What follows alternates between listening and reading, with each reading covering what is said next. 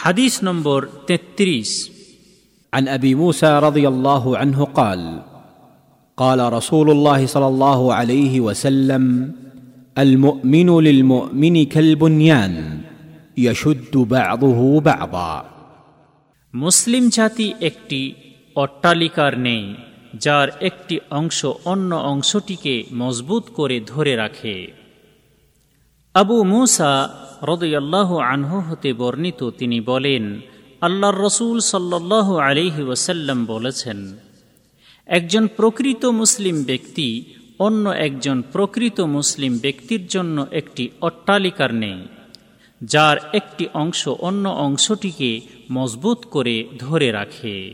শাহেহ বুখারি, হাদিস নম্বর দু হাজার চারশো ছেচল্লিশ এবং শাহেহ মুসলিম, হাদিস নম্বর পঁয়ষট্টি হাইফেন বন্ধনের মধ্যে দুই হাজার পাঁচশো পঁচাশি। তবে হাদিসের শব্দগুলি সহি মুসলিম থেকে নেওয়া হয়েছে। এই হাদিস বর্ণনাকারী সাহাবির পরিচয়। আবু মুসা আবদুল্লাহ বিন কৈস বিন সুলেইম আল আশআরি আল ইয়ামানি রদিয়াল্লাহ আন তিনি মক্কায় উপস্থিত হয়ে ইসলাম ধর্ম গ্রহণ করেন। অতপর আবার ইয়ামানে ফিরে গিয়ে আবিসিনিয়া অথবা ইথিওপিয়া, আফ্রিকার একটি দেশ অভিমুখে যাত্রা করেন। খৈবার বিজয়ের পর তিনি আবার মদিনায় আসেন এবং বিভিন্ন যুদ্ধে অংশগ্রহণ করেন। তিনি সাহাবিগণের মধ্যে সকলের চেয়ে অতি সুন্দর কণ্ঠে কোরআন তেলাওত করতে পারতেন।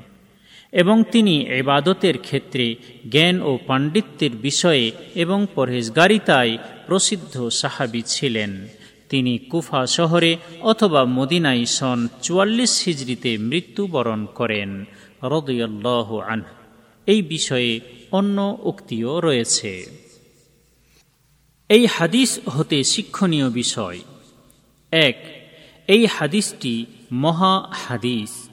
এই হাদিসটি মুসলমানদেরকে ভাই ভাই হয়ে নিজেদের মধ্যে পরস্পর সহানুভূতিশীল হয়ে ভালোবাসা ও প্রেম প্রীতির সহিত সমবেথী হয়ে জীবন যাপন করার প্রতি উৎসাহ প্রদান করে। সুতরাং তাদের মধ্যে থেকে প্রতিটি ব্যক্তি নিজের জন্য যে জিনিসটি পছন্দ করবে, তার অন্য ভাই এর জন্য সেই জিনিসটি পছন্দ করবে। আল্লাহর নবী সাল্লাহ আলিহি ওসাল্লাম এইভাবেই মুসলমানদের বিবরণ পেশ করেছেন।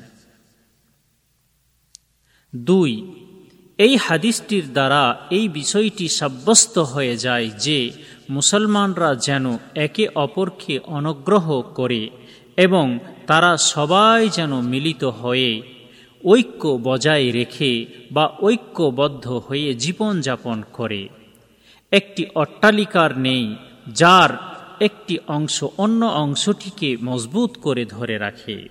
তিন, এই হাদিসটি মুসলমানদেরকে উপদেশ প্রদান করে যে তারা সবাই যেন নিজেদের মধ্যে একতা ও সহযোগিতা, ইসলাম ধর্মের কাজে সাহায্য, পবিত্র কোরআনের আলোকে ঐক্যের প্রতীক মজবুত করে রাখে।